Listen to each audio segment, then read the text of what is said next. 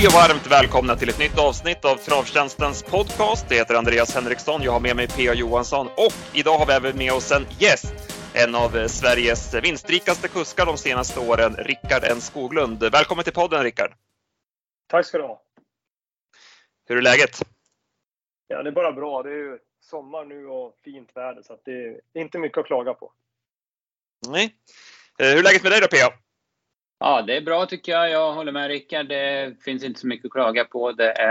Vi har sett jäkligt bra trav i helgen. Jag gillar loppen från Björke i söndags. Och sen är det ju en spännande vecka. V86 på Åmål, det är ju alltid lite spännande. Mm. Podcast, Rickard. Är du en sån som lyssnar mycket på poddar?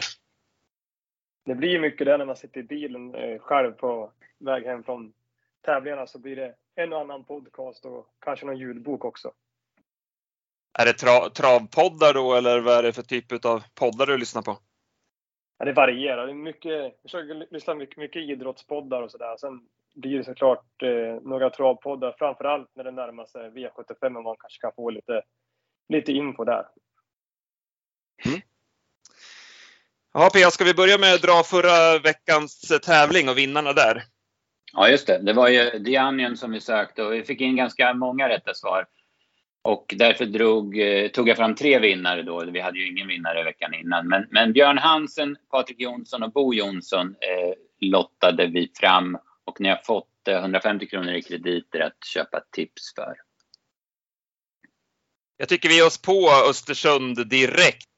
Eftersnack som vanligt. Vi kan väl börja med utanför V7 så vann ju du, Rickard, med Ajadelux. Det var en riktigt rejäl insats. Ja, verkligen. Vi hade ett bra läge på förhand där och kändes bra i provstarterna. Sen provade vi väldigt rejält för att komma till ledningen. Men Urjan var ju bestämd och ville köra sin häst där. Så att vi fick krypa ner och sen löser sig ändå. Hästen var väldigt bra som kunde vinna trots den hårda inledningen. Och den ska ut på V75 på Boden såg jag. I lägsta klassen där. Det känns väl som att hästen räcker bra även i den omgivningen. Absolut, det fick ju också ett bra spår då. I och för sig är det voltstart men i spår 2 men kändes väldigt stabil i volten på Östersund. Så att han har ett framspår och kändes som han kan öppna rätt bra. Så den ska nog vara tidig tycker jag utan att jag hunnit läsa på loppet för mycket. Mm. Vi ger oss på V7 då, V75s första avdelning. Här så körde ju Mikael Fors väldigt resolut med Hector Sisu. Kunde trycka sig till ledningen 900 kvar och sen bombade han undan i högt tempo och vann ju väldigt säkert får man säga för favoriten Gardner Show. PA, vad tyckte du om V75-inledningen? Ja, det var en väldigt bra insats av vinnaren, en lite överraskande vinnare då, 8% men väldigt rejäl och han var till stumt till slut men det var inte så konstigt. Jag hade lite dålig koll på hur banan var här. Du körde ju det här loppet, Rickard. Var banan tung eller hur var den? Just vid det här tillfället. Det svängde ju väldigt mycket förstod jag. Ja, om jag kommer ihåg rätt där så hade det precis börjat regna rejält. Så jag tycker nästan att banan var sämre de första V-loppena gentemot det var på slutet där det var lite uppehåll innan de sista loppen. Så att 11,6 på den här banan är väldigt bra. Det var inte så lätt att springa på det. Hur var det att köra då med sikt och så vidare? Ja, det var ju så. Jag vet inte, det kändes som att när vi kom dit då var banan väldigt fast och fin. Så jag upplevde innan som att det inte skulle kunna bli något problem. Men det kan ha varit lite för mycket nollmaterial ändå i det. För när väl regnet kom så var det att sikten blev väldigt dålig för kuskarna. Att det var mycket vatten på banan och sånt här liksom mjölnigt material som fastnade på glasögonen. Så vi hade lite problem med det. Men när det är V75 så är de flesta väldigt rutinerade. Så att det brukar lösa sig ändå. Nollmaterial om du ska förklara det för lyssnarna.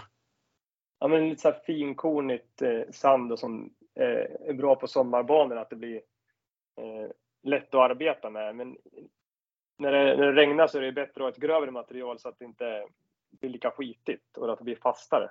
Men det är svårt att veta det där innan. För det är inte som att man kan lägga om det bara strax innan och få det perfekt. Utan jag tror att de gick på att det inte skulle komma regn. De hade varnat för regn hela veckan men sista prognoserna så såg det ut som att det inte skulle bli något. Så att det, och då ville de väl ha en väldigt fin bana och en sån här fin tävlingsdag. Så att det, de chansade och hade lite otur där. Det är det man har sett på, typ på Solvalla någon gång. När det överraskande kommer regn och då blir det som rena sörjan utav banan. Precis, och såg ni hur det var i Elitloppshelgen då de verkligen visste att det skulle bli också. Så visade de ju att de kunde hålla en toppbana trots regnet. Så att det tyckte jag var positivt på Solvalla den helgen. Jag var själv orolig att det skulle kunna bli dåligt där då, men då var det väldigt bra bana. Så att det handlar nog mycket om att vet man tidigt vad det ska bli för väder, vilket är svårt att veta, då är det lättare att förbereda sig så det ska bli rätt. Mm. Ja, precis. Gardner Show, vad tyckte du om honom, P.A.? Han gör väl ett rätt så bra då. Han tar ju mycket på vinnaren sista biten. Även om man kanske hade förväntat sig lite mer av honom. Men han är ju rätt stor och tung den här hästen. Han kan ju påverkas lite negativt av banan. Och så hänger han ju gärna ner lite grann. Det är ju hans akilleshäl. Mm. Ta lite tum. Rickard, det finns ju, det varierar ju hästar till hästar. Men vissa hästar har ju lättare för det där att de ofta gärna tar tum och sådär. Vad kan det bero på att just vissa hästar har en tendens att göra det här? Ja, men nu har vi snackat mycket om så här.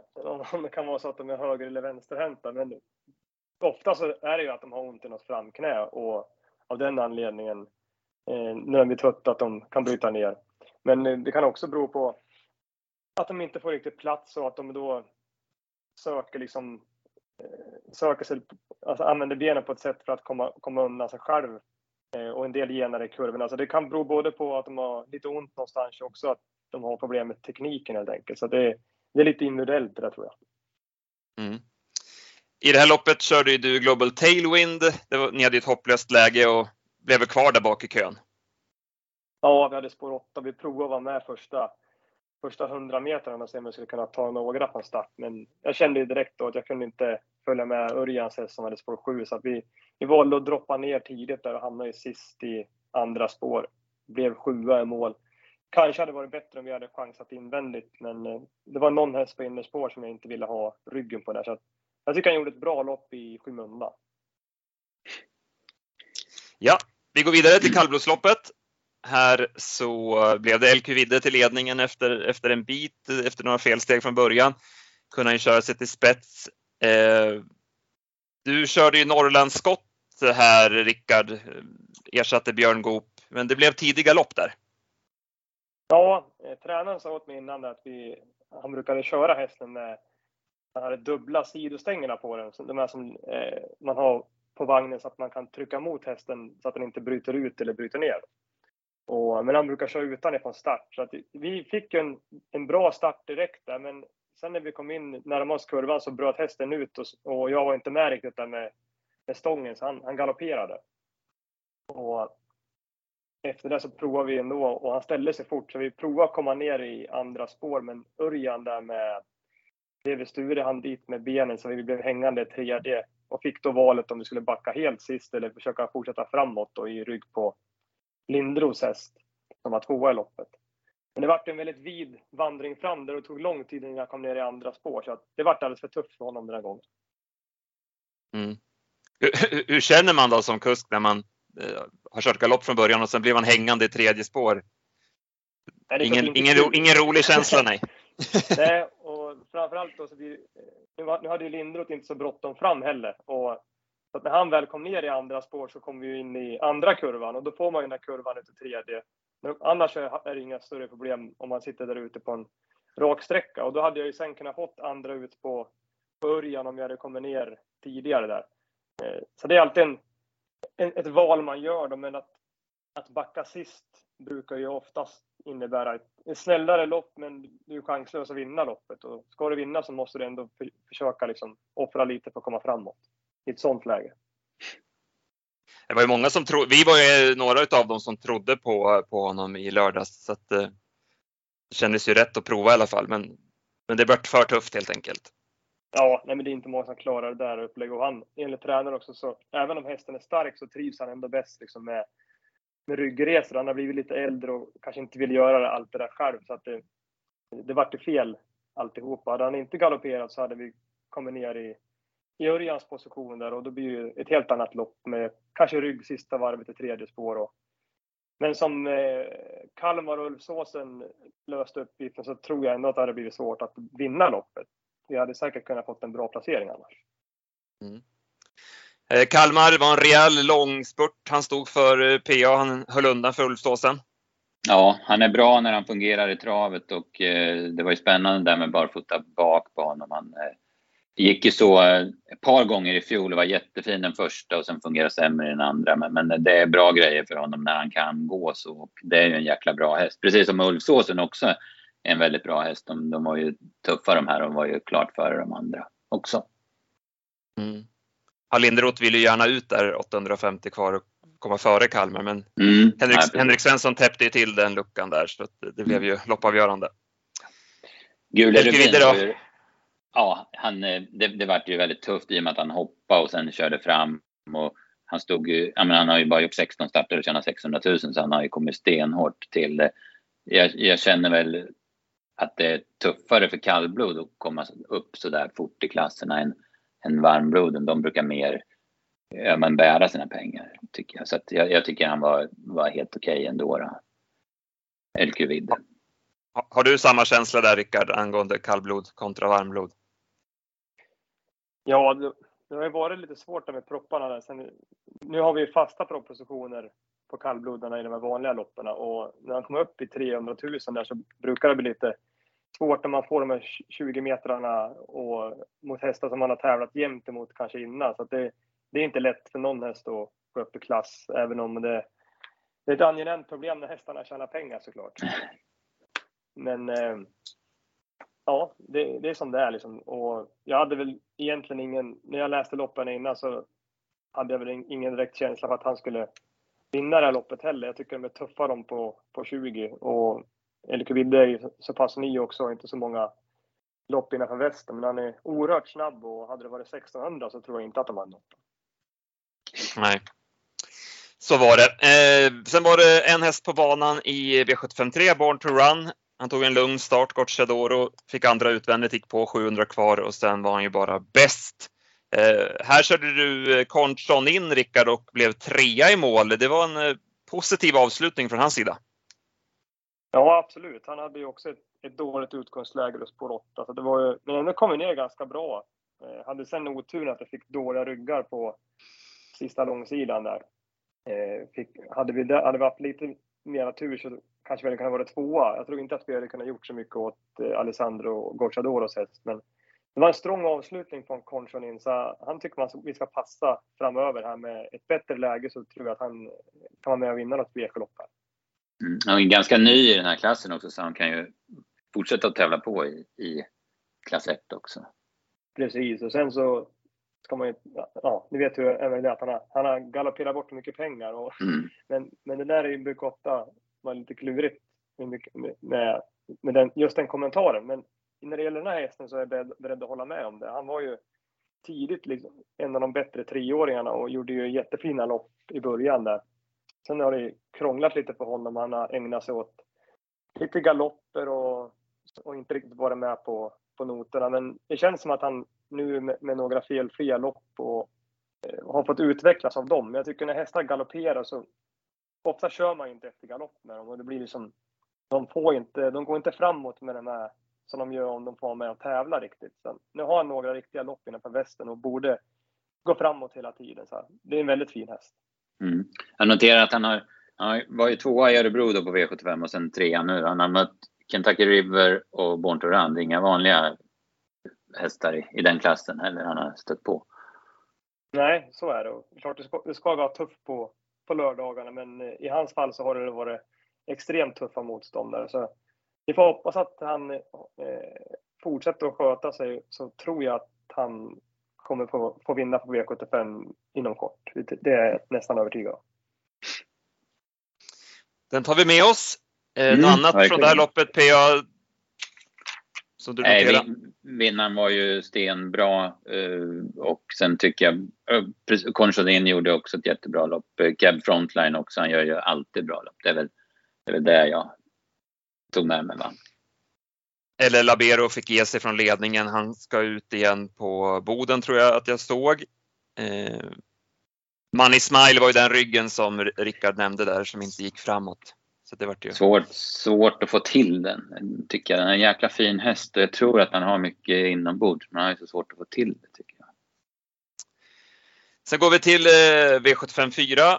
Andreas Lövdahl var ju påtagligt optimistisk i införsnacket och hade ju minst sagt täckning för det, för Bentley Gar var ju ensam på banan. Vad säger du om vinnaren, Pia? Ja, hon var ruskigt bra.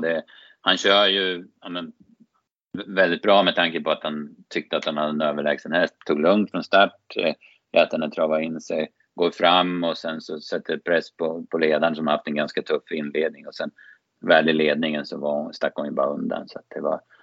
Nej, men han slog en snygg straff där. Det var ungefär som Håland gjorde igår på övre bollen. Strö lite salt i de såren också. Ja, precis. Omega Superstar spurtade ju starkt som tvåa. Ska ju ut även den på lördag. Men det var ju ett annat sällskap på lördag som det såg ut. Marcus Liljus gav det chansen i alla fall med Hazelshade och Winter. Han provade i alla fall att tävla och... Mm. Det är kul när de bjuder upp i alla fall. Ja, nej, men absolut. Sen tar jag... Exakt, jag tänkte säga det. Jag spelade ganska mycket på den själv på platsen där. Och det är ju sanslöst att inte få den. För att dels är han ju helt bestämd från start att han ska ta rygg på Lövdahls häst. Så att han hamnar ju långt bak eftersom den öppnas som en traktor. Och sen är det ju strul hela vägen. Han hittar ju exakt de ryggar liksom som stannar i hela loppet. Det är ju helt sjukt. Och sen får han inte fritt till slut heller. Och blir 4 i mål. Så det var jobbigt. Men jag får nog prova den igen för att den såg väldigt formstark ut. Ja, den gick jättebra tycker jag. När den väl fick chansen. Sen går vi till V75-5. Här så släpptes Firefoot till ledningen av Loadmaster. Var det överraskande för dig, P.A.? Ja, det var det väl. Jag trodde man skulle prova Loadmaster i spets. Han testades ju där och höll sån här undan för Real Escort på Bergsåker. Så jag trodde man skulle prova där i spets. Så Firefoot till ledningen och sen gick han ju undan säkert till slut. Före din häst där, Rickard Skoglunds Mafioso Lynx, som ju spurtade in som tvåa. Vad säger du om hans insats? Ja, jag var faktiskt väldigt uppåt på han inför loppet och han satt ju fast på Rättvik med och kändes lysande där.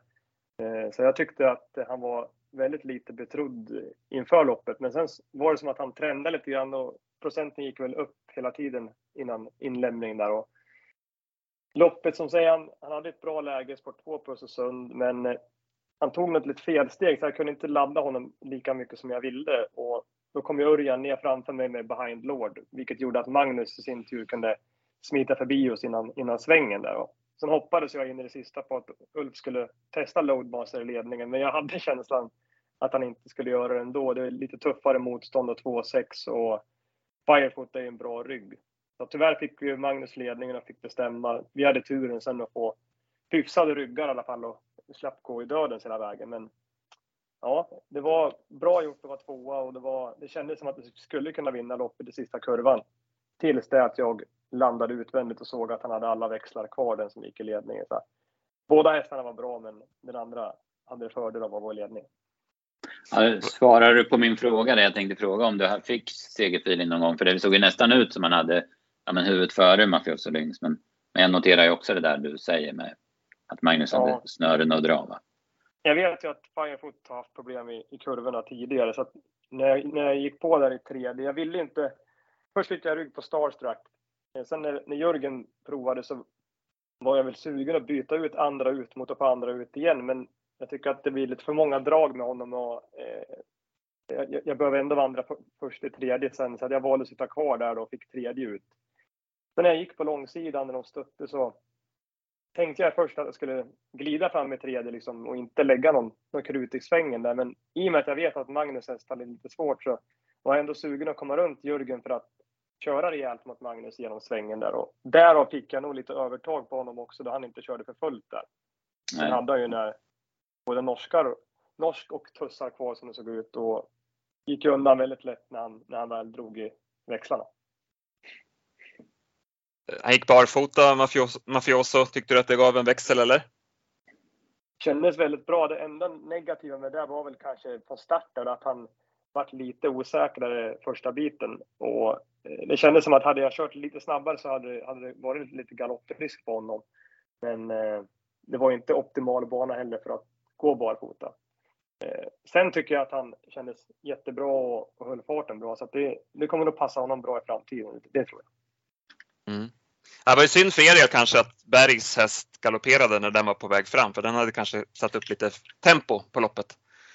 Ja, det är jag övertygad om. Så att, sen vet vi om Robert Bergs häst inte galopperar så kanske den vinner istället. Eller är tvåa. Så att, för min placering så det är klart för loppet hade det varit bra om han häst hade hållit på benen och dragit upp tempot. Sen vet jag inte om jag hade vunnit loppet ändå.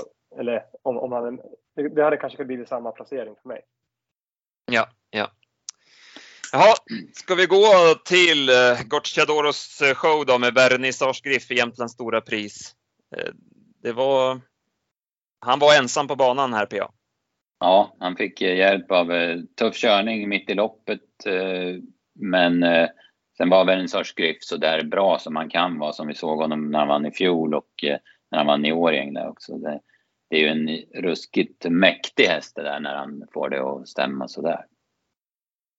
Här var väl banan kanske som bäst också. Och det passade nog den här hästen bra. Med tanke på att när det var den där sörjan i Meadow Roads lopp så funkar inte alls. Det fungerar inte. Nej, precis. Nej, så var det säkert också. Och vilken segergest. Det är tufft. Man kommer ihåg skräcken där när man med personer. Men det här var ju något liknande. Det är tufft att våga göra sådär. Eller vad säger du, Rickard? Skulle du våga gjort det? Nej, jag brukar inte göra segergester så ofta heller. men det är klart att det är ju ett publik... Vet du det? Frieri där. Ja, som ja. Lite duga. Så att det är klart att det är roligt när folk showar lite där. Men...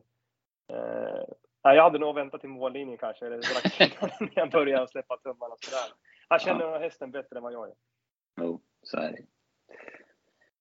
Körning vart det med i alla fall mitt i loppet som jag sa. Clickbait håller spets. Men sen så efter en del turer då Mr. Hercules hoppar ju när han har tagit över ledningen. Så hamnar Selected News i dödens. Och då testar ju Mikael Fors rejält. Han fick ju... Ja, det vart ju mycket snack om det. Jag tycker väl inte det är superkonstigt att han provar ändå. Med tanke på att han har fått en ganska jobbig resa. Och det kändes som att han var tvungen att göra någonting utav det. Ja, det var väl också att Mr.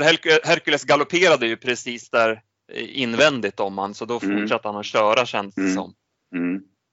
Lennartsson var ju jäkla förgrymmad efteråt. Det hörde man ju på intervjun.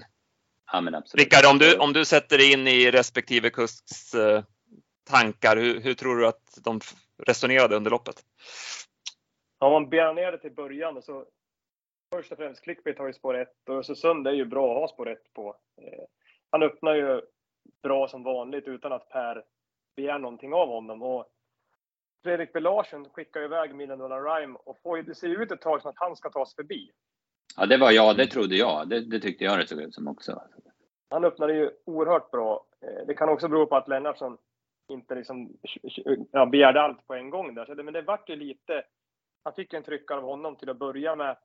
Sen kryper ju Fredrik ner där. Och sen när Urjan kommer fram med Mr. Hercules och ställer frågan så... Tänker ju Per att det är en bra rygg, han är favorit och Örjan och Redéns hästar går ju bra hela tiden. Så att han väljer att släppa till honom. Men samtidigt så hoppar ju han när han kommer först. Han rullar ju över, ungefär som en 3-åring som inte har startat mycket kan göra när han kommer först. Liksom. Mm. Och då kommer ju Selected News fram och Mikael Fors ser ju att Lennartsson släpper till Mr. Hercules. Och då är han säkert sugen att prova om han själv kan få överta när han har sett de signalerna innan att han kanske vill köra rygg. Problemet är väl att Lennartsson innan loppet säkert tänkte att den enda han vill släppa till i så fall skulle vara Mr. Hercules. Jag tycker inte att det är fel att Mika provar för ledningen. Alltså det är som man vinner stora lopp, man måste våga för att vinna. Problemet blir väl att det blir lite väl, eller det blir en utdragen körning. Han kanske skulle ha gett sig tidigare så tror jag nog att Lennartsson kan vara den som vinner lopp istället. Men det är alltid lätt att stå på sidan och tycka vad man ska göra. Liksom. Men för oss som tittar på loppet så var det ju ett spännande lopp med körning från olika händer. Men för de inblandade så är det inte så roligt för Per som förmodligen är den som vinner loppet om man slipper alla tryckar. Mm.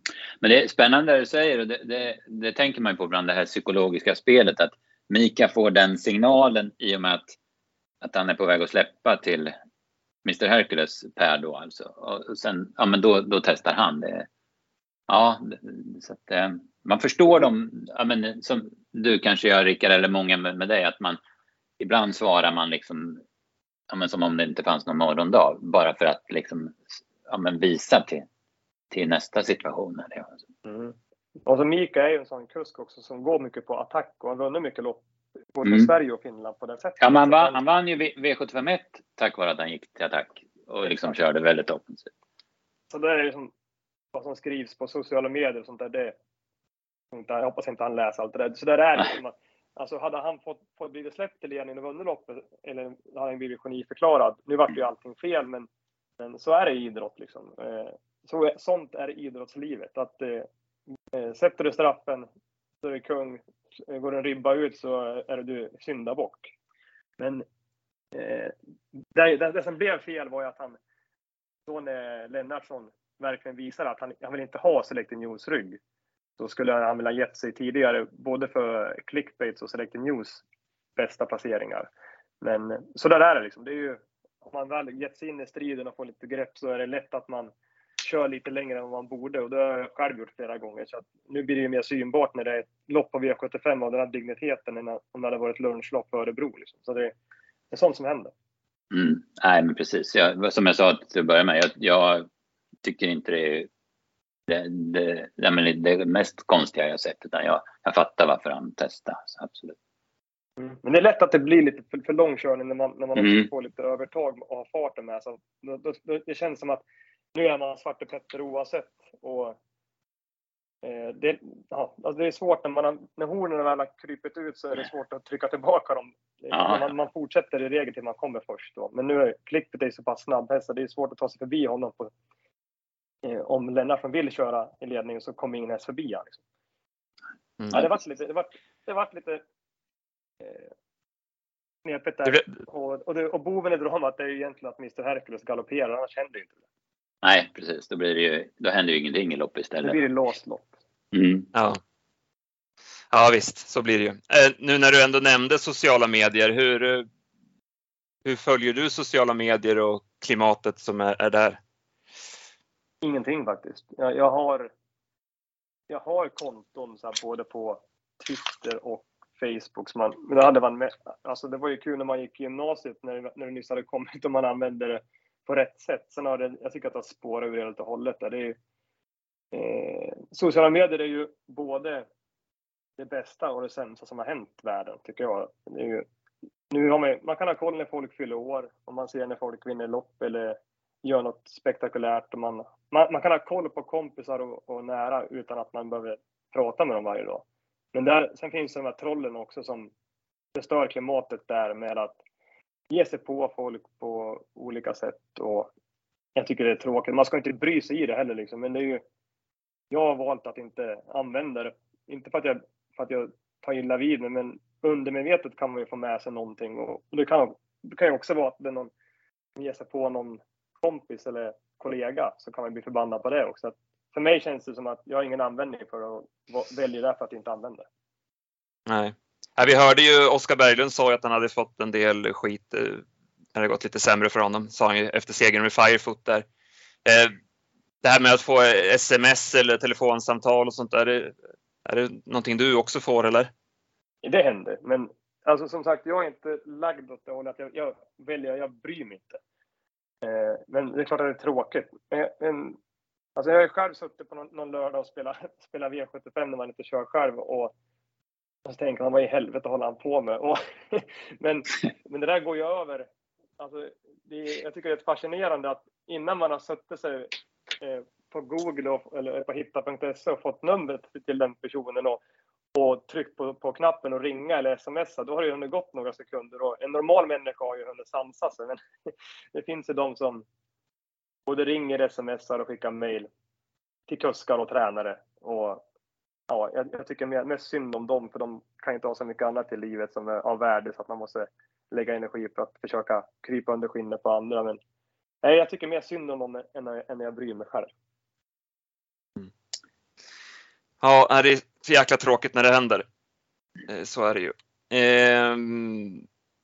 Jaha, Pia, ska vi avsluta med LL Royal? Den trodde vi mycket på, och han vann ju också planenligt från ledningen. Ja, precis. Vi har ju alltid hyllat den här hästen och tyckt att det var en jäkla bra häst. Och nu har ju Robert verkligen fått till honom. Han är ju obesegrad i hans regi, och han gör ju ett nytt riktigt bra lopp. Och det var ju två hästar som var klart bättre än de andra. Han och Parker då, som var tvåa. Med kort galopp och sen döden. Precis. Twigs Got You körde du här, Rickard. Du gick på dryga varvet från mål. Hur gick tankarna där? Ja, det var ett dåligt tempo i loppet. Och vi hamnade ju... Återigen då fick vi ju ett dåligt läge. Men det spår 11 med han, Twigs Got You, som... Kändes väldigt bra inför loppet. Han var på Solvalla sist, så jag hade ändå bra känsla. Problemet blir ju då att det går sakta, och jag har Ellis Pride framför mig. Så min tanke var ju att vi måste prova ett tredje spår och se vad som händer. Men att jag går så tidigt, det beror på att jag inte ville hamna liksom andra i tredje spår. Jag var så säker på att Gocciadoro skulle testa med sin häst. Där fick jag tidigt. Väntade så länge jag kunde, men han var inte intresserad av att avancera Alessandro. Så att vi fick gå själv där ute, och det var ju alldeles för tufft. Och vi är ju vana att se Gocciadoro köra offensivt liksom, och tro att han bara har den styrkan. Men här visar han ju också att han kände ju att hans häst inte var bra för dagen. Den galopperade senare också. Han gjorde ju rätt som satt kvar där. Men när man läser liksom lopp innan, så tyckte jag att den var tillhörde de bättre i loppet och trodde han skulle testa. Men han gjorde rätt och jag gjorde fel någon gång. Han körde passivt även med en häst på Björke. som vi fick lida av. Men det kan vi ta senare. Är det så? Han känner ju, man måste läsa av hästarna känns i loppet. Han kände väl att han inte hade med sig Abbey's Wise hästar. Och så sitter han ju kvar i det läget. Den här gången gjorde han ju rätt. Och sen, jag vet inte vad ni menar för Björke. Det blir spännande. Nej, ja, precis. Det tar vi sen. Den såg bättre ut i mål i alla fall. Ja. Ja. Nej, men vi kan väl summera det som att det blev favoritbetonat. De två största favoriterna infriade. Så vi fick jackpot på 5 rätt då, till Boden. Mm. Och Rickard, du fick ett par framskjutna placeringar där. Så hyfsat nöjd med dagen, eller? Ja, jag hade väl inga toppchanser, alltså vinstchanser på förhand tyckte jag på V75 då. Framförallt för att jag hade så dåliga spår, och den jag trodde mest på var väl 5%, 6% Mafioso Lyngsta som var tvåa. Så att, med lite tur hade vi kunnat vinna ett V-lopp, men vi får vara nöjda att hästarna gick bra och vi fick med oss bra placeringar hem. Så att summa summarum är jag nöjd. Vi kan väl bara ta Bjerke lite kort. Hade ju fått in slutspelet med Bubble Effe. Det är den hästen vi pratar om. Vi spikade i Sayonara på det systemet. Och det var lite snopet där. För den hästen såg i alla fall väldigt fin ut. Men han valde ju invändigt där 850 kvar PA. Det kändes märkligt från sidan. Ja, verkligen. Det gick ju otroligt fort. Det har hänt någon gång för att Floris Bodvin och Always On Time kör stenhårt om ledningen. Och så var det nu också. Han hittar ju ner skapade positioner typ tredje, fjärde ut, och det var ju fortsatt bra tempo första varvet. Men sen som du säger, precis ut på sista långsidan så går han ner i femte bara invändigt, och vad jag kan se så gör han det liksom av egen fri vilja. Va? Sen så kryssar han sig fram och knuffar de andra över mål, Babelef, och ja, men han var väl oplacerad tror jag, och liksom han såg ju helt rå ut över mål hästen. Precis. Oslo Grand Prix då. Salmatör galopperade kort efter start. Så det har han gjort vid något tillfälle tidigare. Och nu blev det så igen. Han var lite väl ambitiös, sa Björn efter loppet.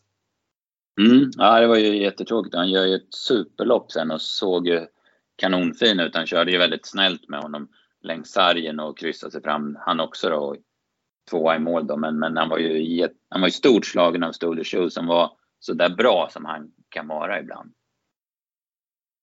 Ja, Stoler Show har ju du kört mycket, Rickard, och ja, i ledningen är han en tiger.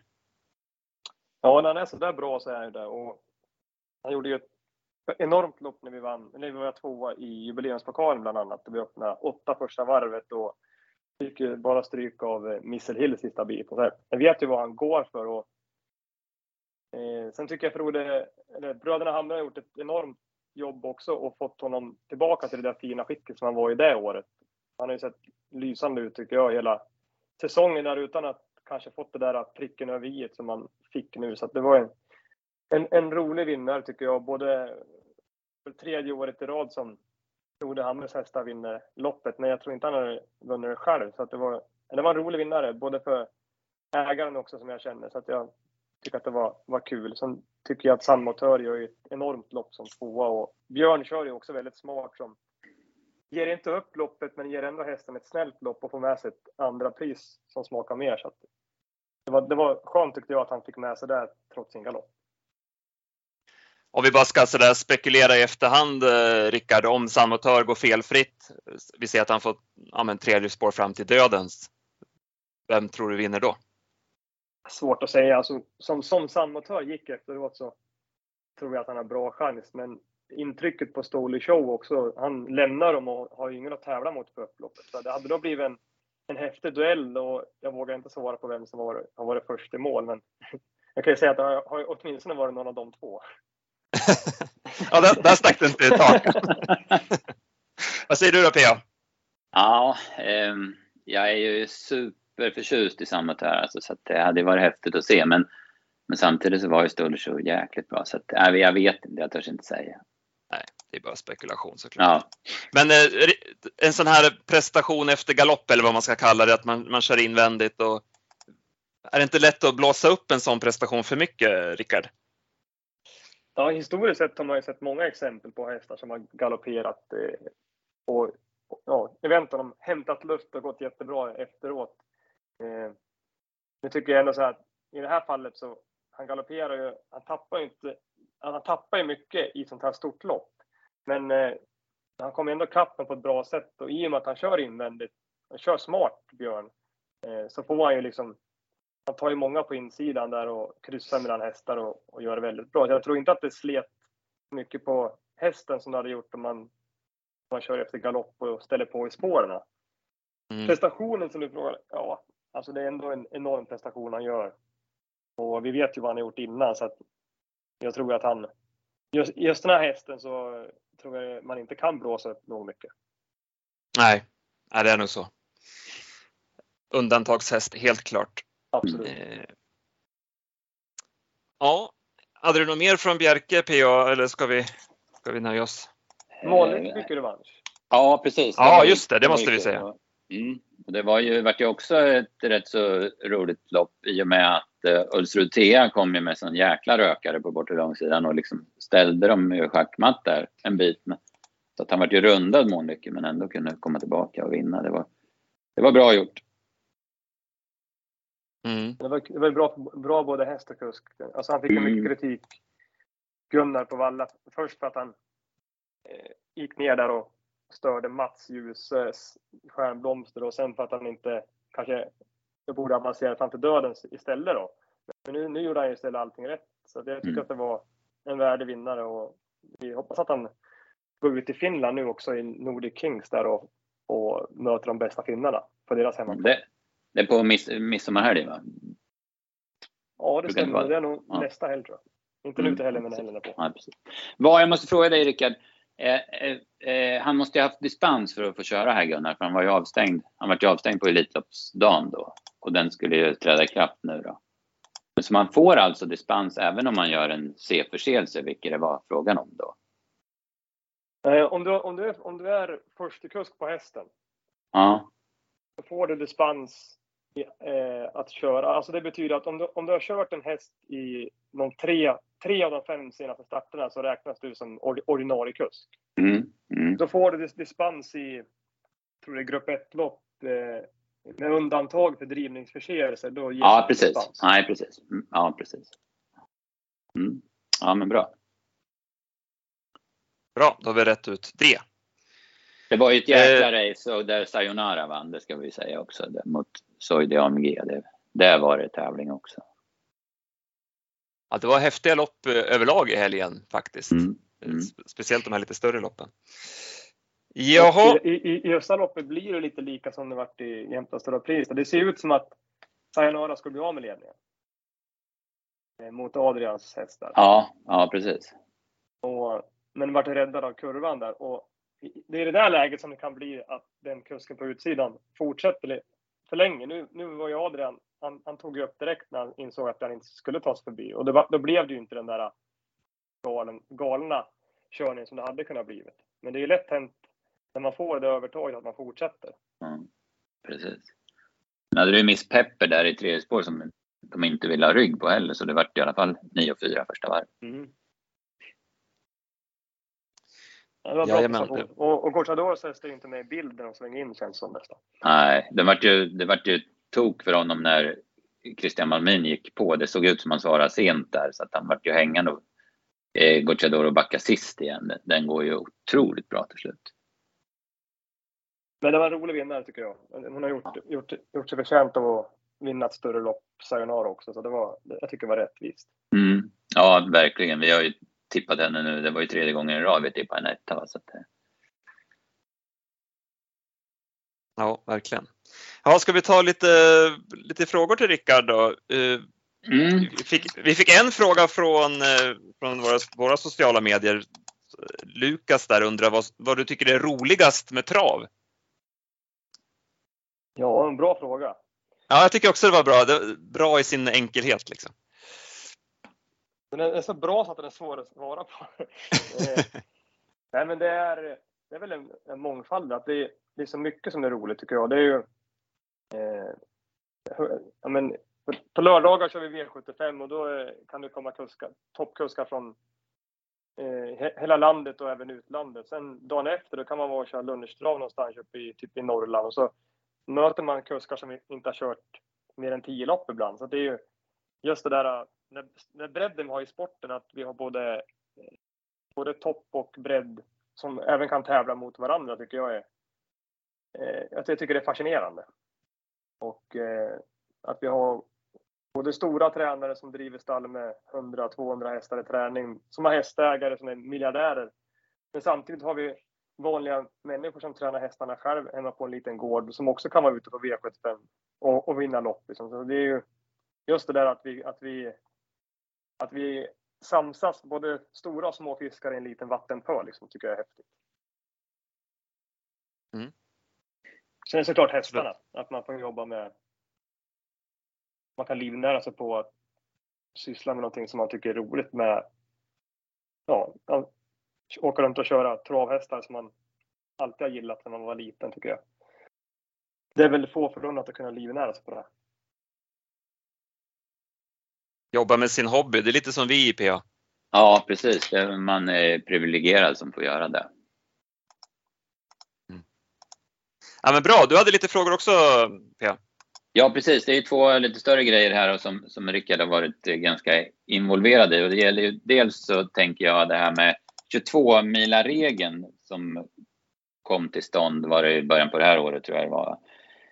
Där man inte får köra på 2 banor samma dag om avståndet är mer än 22 mil. Och, du är ju en som Rickard som har blivit mest drabbad av det här och vad jag förstått nu så har ni tagit juridisk hjälp för att försöka få den här frågan, ställa den här frågan till ST i alla fall om den här regeln verkligen är korrekt och så vidare. Kan du berätta lite om dels hur regeln har drabbat dig eller påverkat dig och sen om den här juridiska hjälpen som ni har tagit? Det är ju så då att jag tycker att Vi är aktiva då, både kuskar, tränare, amatörtränare, hästägare, uppfödare, hästskötare, transportörer. Det är, om man ska säga, jag ser oss som aktieägare i bolaget Svensk Travsport. Och de styrande ska ju se till så att våra önskemål kommer till tal, så att de driver företaget som vi vill att ska drivas. Men jag tycker jag har känt länge att det har blivit lite för mycket vi och dem, och att de styrande inom Svensk Travsport inte alltid ser till våra bästa intressen, utan det de tror är de bästa valen att göra. Och återigen nu, sen Robert Karlsson tillträdde som sportchef för Svensk Travsport. Han var ju tidigare varit både på Solvalla och nu senast på Umeåker som chef där uppe.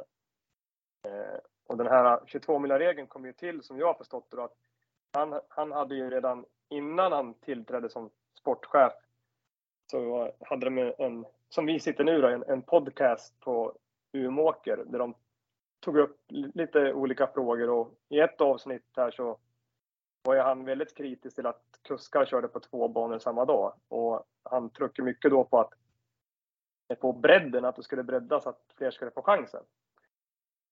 Men nu är det ju så att vi som kör lopp professionellt, vi lever ju på det här. Och man kan ju inte säga till exempelvis en målare att de får inte måla visst många hus per månad för att fler ska kunna också få chansen att måla. Så det är ju ändå, det finns möjligheter för alla att köra nu med breddlopp och lärlingslopp. Så att det har aldrig funnits så mycket möjligheter för de som kör lite att tävla som det gör nu. Det fanns inte när jag själv började för 15 år sedan.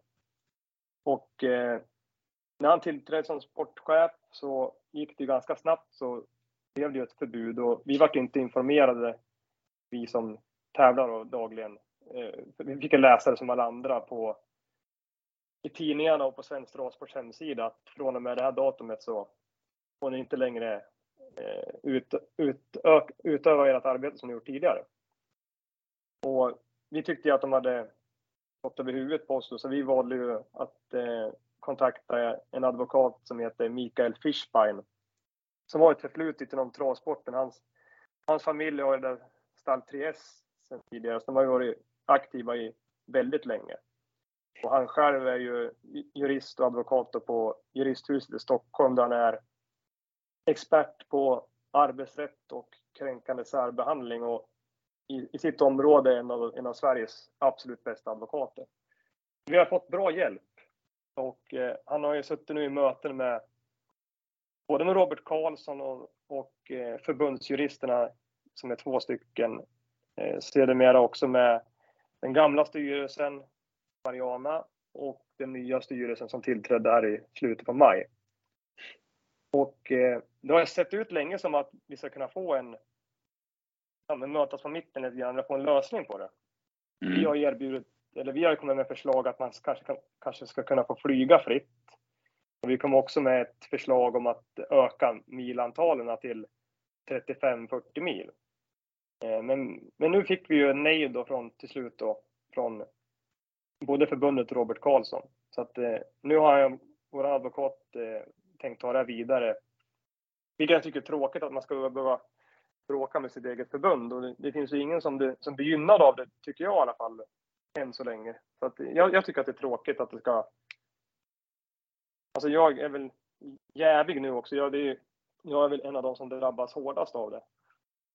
Men jag tycker det är fel att man inte ska kunna vi lever ju på att åka runt och köra hästar, och det är inte alla som har 2 storstall att välja mellan varje lördag, utan det finns de som åker runt och tävlar lunch- och kvällstrav och inte ens syns på V75 för att försöka få det att gå ihop. Och det är inte bara de största kuskarna, som det är även flera fall med tränare som vill köra sina egna hästar själv, som har åkt till Solvalla och fått använda sig av catchdrivers där för att och selat och värmt hästarna för att sedan åka hem och byta och sen dyka upp på Bollnäs och köra själv på kvällen. Liksom. Så att jag tycker att här har en stråsport fel, och det är bara att rätta till det, så kan vi gå vidare allihopa sen. Mm. Vad hade de för motivering då till beslutet när det kom? Ja, det var ju några punkter där, och det ena som man kan hitta det här till och med, det var ju kanske det mest löjliga med alltihopa, att det var väl Det ena var ju att de anser att vi kan vara en trafikfara när vi ska stressa mellan olika banor. Och där tycker jag ändå att vi har ju en polismyndighet som ska hålla koll på de grejerna. Och det är ingen som bryr sig hur fort man kör hem från en travbana. Och visst, jag kan säga ärligt att vi sitter ju inte och kör. Alltså jag kör aldrig kanske helt. Om det är 90 kanske jag kör inte prick 90 alltid när jag kör bil. Men jag stressar inte mellan banor och, som många tror att man sitter och kör 170-180. Utan i värsta fall så kanske man kör 20-25 km över hastighetsbegränsningen. Och det gör jag. Och det, ja. Jag tycker inte det är så märkvärdigt. Men sen har vi också som man kan planera. Lopperna, när man anmäler idag så ser du vilken tid de går. Och jag kan ju kryssa i att jag vill köra lopp 1, 2, 3, 4 på en bana. Så kan jag börja köra 7, 8, 9 på en annan. Och ingen av oss som kör tror jag sitter och chansar att man inte ska hinna dit. För då sätter du ju din kund i en dålig sits. Utan man försöker alltid ha marginal. Liksom. Men det var ett argument för dem. Och sen det ena var ju att de ville bredda att på de lokala kuskar skulle köra på de mindre banorna och de bättre, alltså mer framgångsrika kuskarna skulle hålla sig till huvudtävlingarna den dagen. Och vi har ju kunder utspridda över hela landet. Man vill försöka tillmötesgå alla så mycket som möjligt. Och jag tycker som hästägare så ska man ha rätten att kunna använda vilken kusk man vill. Och inte, det ska inte Svensk Travsport bestämma vilken kusk du ska använda. Och sen det tredje var väl att vi skulle ha tid att prata med våra uppdragsgivare. Så att Svensk Travsport har ju också gått in där då och menar på att de ska lägga sig i hur jag hanterar mina kunder. Och jag vet inte om Robert Karlsson har upptäckt att det finns telefon. Att man kan prata både efter tävlingar och innan tävlingar. Man behöver inte dyka upp 2 timmar innan loppet och gå och fika med sina uppdragsgivare. Så det, jag tycker att man är fel ute där. Men i grund och botten så har det inte med trafiken att göra. För det vet jag att det tror de inte på själv. Och jag kan inte styra. Om jag får inte ens ta ett flygplan. Och det kan inte påverka hur fort piloten kör. Sen har du. Så jag tror att i grund och botten så handlar det om att. Man vill liksom. Försvåra för dem som. Åker runt och dammsuger. Ungefär som att jag och Ulf Olsson. Som har kört mest då, de senaste 3 åren. Han har kört mest i många år som helst. Men att vi åker runt och. Ta styrningar kanske från mindre kuskar. Men det är svårt att argumentera mot. Jag tycker att det är så korkat. Jag vet inte vad jag säger. Man måste ju få köra så mycket som man vill. Liksom. Vi är egna företagare. Mm. Ja, precis. Jag tycker det är en märklig regel också. Och jag kan ju säga. Vi träffas ju ganska ofta på trav och jag ser ju du och Ulf, ni sitter ju i godan ro på stallfiket och käkar på liksom den kvällsbanan och då har ni kanske kommit som till Eskilstuna från Gävle eller något och ni ser inte direkt stressade ut så mycket kan jag ju säga. Nej, och det där med att vi kör som dårar, det är ju bara som skröna liksom. Det är, som jag sa innan där att vi kör bil som alla andra kör bil liksom. Alla som lyssnar på den här podden, jag tror inte det finns någon som kan räcka upp handen och säga att de aldrig har kört 10 km över hastighetsbegränsningen någon gång. Nej. Det tror jag inte. Men ingen av oss sitter ju och kör hårdat i trafiken och utsätter andra för fara. Det är ju rent skitsnack liksom. Så går det inte till. Och om de inte tror på mig så kan de få åka med mig när vi tävlar. Nu får jag inte köra så många dubbelbanor längre. Men det där är överdrivet. Det är mera. Det är Robert Karlsson som har tagit med sig det här in och så har han fått med sig styrelsen på det. Och nu är det bara prestige att man inte vill. Jag tror man inser från förbundet att det här inte blev så bra. Men det är ändå en prestigegrej att bara för att vi går ut och gnäller så ska man inte ta bort det här. Så det känns som att det alltid var det åt det hållet. Men det de inte vet, de tror ju att det är 10 kuskar nu som anlitar en advokat. Men problemet stannar ju inte där. Utan det finns ju väldigt många mindre tränare också som har stött på problem med det här, som kanske vill köra sin egna hästar själv och inte vill betala uppsynsavgift för att ha en catchdriver, men som blir tvingad till det på grund av att de inte får köra på exempelvis Solvalla och Bollnäs samma dag. Fast de har... Nej, precis. Så är det ju. Och när vi kommer dit så kan jag fråga om det här med uppsittningsavgift på A-tränade hästar. Som, det kom ju ungefär samtidigt liksom, som ni börjar införa där ett gäng kuskar. Kan du berätta lite hur använder du det av det? Tar du uppsittningsavgift? Mm. Det gör jag. Och det var ju också en het potatis. Det var ju många som tyckte att det kom i fel läge. Det var ju att man höjde väl den här garantipengen där på att de får 1500 även när man är oplacerad. Och ungefär i den vevan så gick Stefan Persson ut först och han skulle börja ta upp sin avgift, och då var det sagt från 1 januari. Men många trodde att det berodde på att kuskarna skulle liksom roffa åt sig en del av den där 1500-ringen, men så var det ju inte. Vi hade inte koll på det då. Och det kan jag tycka också att med efterhand så är det väl det nästan på plussidan i så fall då, att om man ändå får 1500 så behöver man ju aldrig betala för att ha en kusk. Nej. Anledningen till uppsittningsavgiften, vi har ju tagit det, nu är jag bara 32 år så jag har inte varit med lika länge som de andra grabbarna här i toppen. Men jag har ju tagit uppsittningsavgift på B-tränade hästar i alla tider, så länge jag har hållit på långt innan det. Jag tror att de har gjort det ända sedan 70-80-talet. Liksom, och då, ja, det stämmer nog. Det stämmer. Jag tror att det var typ en 200 redan då. Så att det har inte ökat så mycket. Nu är det väl typ 300 då, amatörer. Och på den tiden så var det ju ofta att tränare och kusk var ju samma sak. Att man hade ju, det fanns inga catch drivers.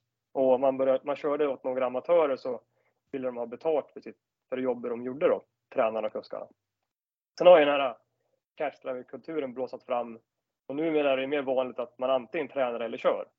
För att det är så tufft idag. Det är så mycket tävlingar.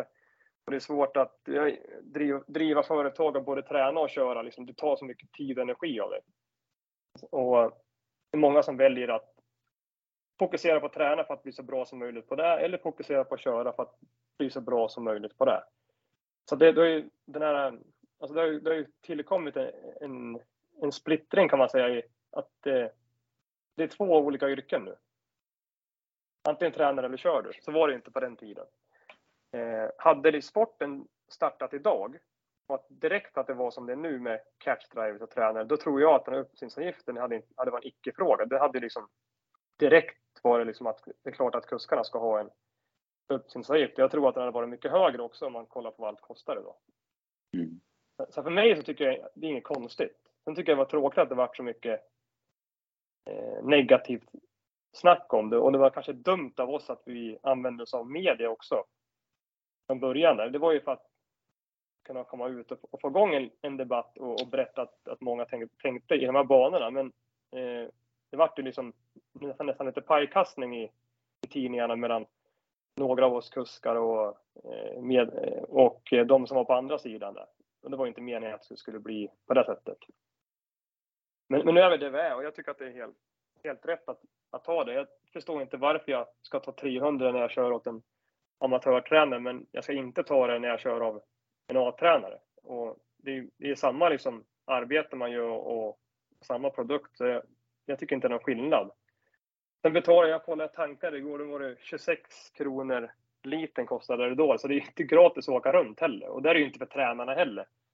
Jag vet inte hur de har gjort med transportkostnaderna, om de har fått höja eller om de är kvar på samma nivå som de var tidigare. Men att det är dyrt för alla, det är jag medveten om. Och jag tror inte att många av oss hade klarat av att åka runt i samma utsträckning utan den här uppsynsavgiften. Nej, det finns ju ingen som inte tar betalt för sitt arbete, så är det ju. Men anlitar du en hantverkare, då får du betala för att den åker hem till dig. De har ju rätt stora resekostnader. Och där ingår ju liksom material och allting. Så att det är ju konstigt, absolut. Har du känt att har du någon som har inte satt upp dig, om jag säger så, för att?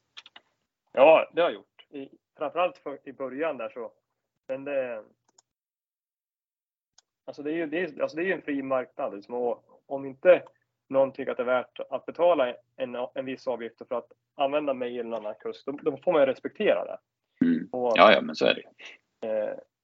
Men så det är ingenting som jag har liksom, alltså jag kan inte säga något negativt om det, förutom att det såklart för mig själv har det varit tufft att man har kört mindre än man gjorde i fjol i samma tid. Och jag tror inte att det bara beror på ökningsavgifter, utan det är fler kuskar som slåss om samma styrningar nu, och det är mindre hästar i loppen också, så att det är tuffare konkurrens än någonsin just nu. Så att jag är inte den som gnäller och tycker synd om mig själv, utan jag försöker göra ännu bättre istället. Och det har ju gått bra i år också, men det är klart att man tappar lite styrningar, så märks det ju ganska mycket på de här vardagstraverna framförallt, tycker jag, att man är van att köra 8-9 lopp på banorna, och så nu har man kanske kört 1, 2, 3, 4 hästar istället. Så det är klart att det blir mindre inköra pengar, och du har mindre chanser att segerförlera också. Så det, som man är ute på en vecka, så blir det ganska många uppsittningar man har förlorat. Men nu tycker jag ändå att det har börjat satt sig, och att jag börjar ta tillbaks mer och mer uppsittningar igen av de jag tappat tidigare. Mm. Ja, precis. När vi är inne på det här, så kan vi ju prata om Färjestad ikväll. Du kör väl 3 hästar där, va? Nu, det är ju 3, men 2 i alla fall heta vinstchanser. Så att, det är väl okej, men du har bara 3 uppsittningar i alla fall. Ja, och apropå uppsittningsavgiften också, det är ju, jag snackar om den igen då. Nu har jag lagt bakom nu, men nu sitter vi ju, jag vet inte, se hur långt har jag till Färjestad? Har du 30 mil någonstans, va? Jag kollar här då, exakt här. Google Maps. STs favoritverktyg. Där har vi vägbeskrivning.